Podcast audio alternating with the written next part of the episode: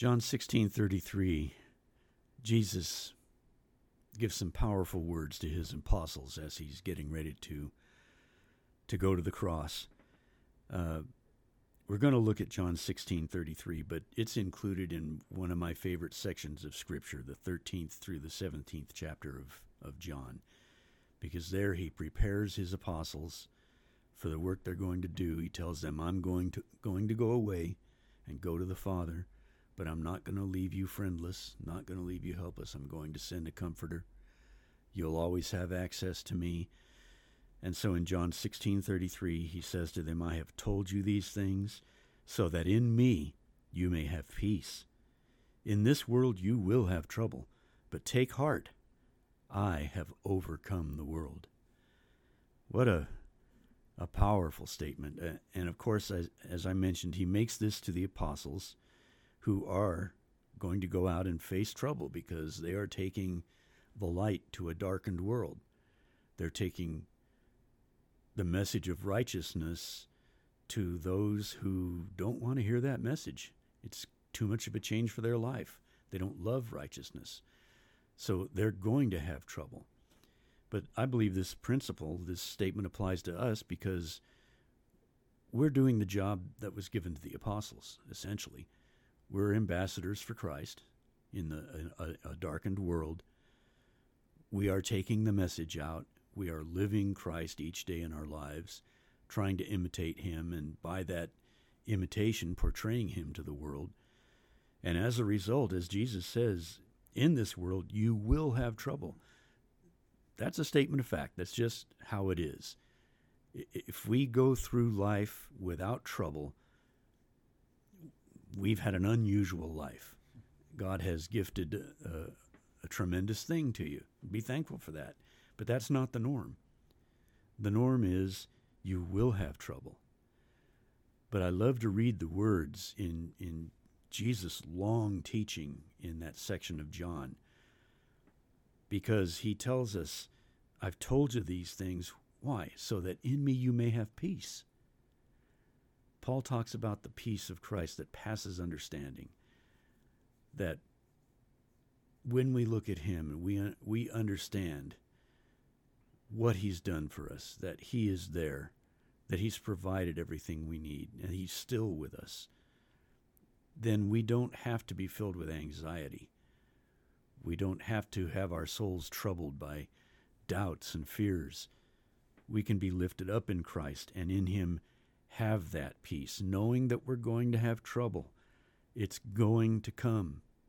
So don't be surprised when it happens. But take heart Jesus says, I have overcome the world. Yeah, man, that is oh, those those that's one of the verses you can just sit on and read several times and think about as you said. Imagine, I mean, Jesus just as God, speaking of things that are not as though they were. I have overcome the world. I have done everything that was required of me by my Father. It's done fellas, and you should have peace because of that. And I love to the the picture of there's going to be tribulation, there'll be trouble in the world. There's there's going to be issues there. He doesn't make all that go away. He acknowledges that it's there.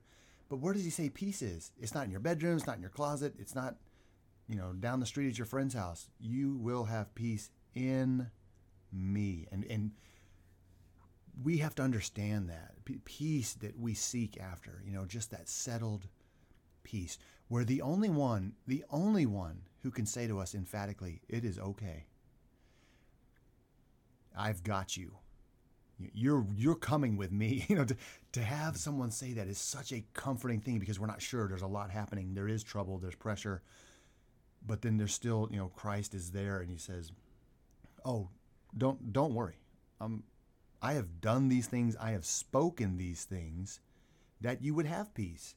that he, all these things that he said and taught is that was done so that we might have the peace that only he can provide. So I I love that picture, um, and I'm probably drawn to it more often than others may be. But uh, you know, the, the, child and the father, the, there's something going on. The kid's scared, and he looks up at his dad, and his dad says, "Don't worry."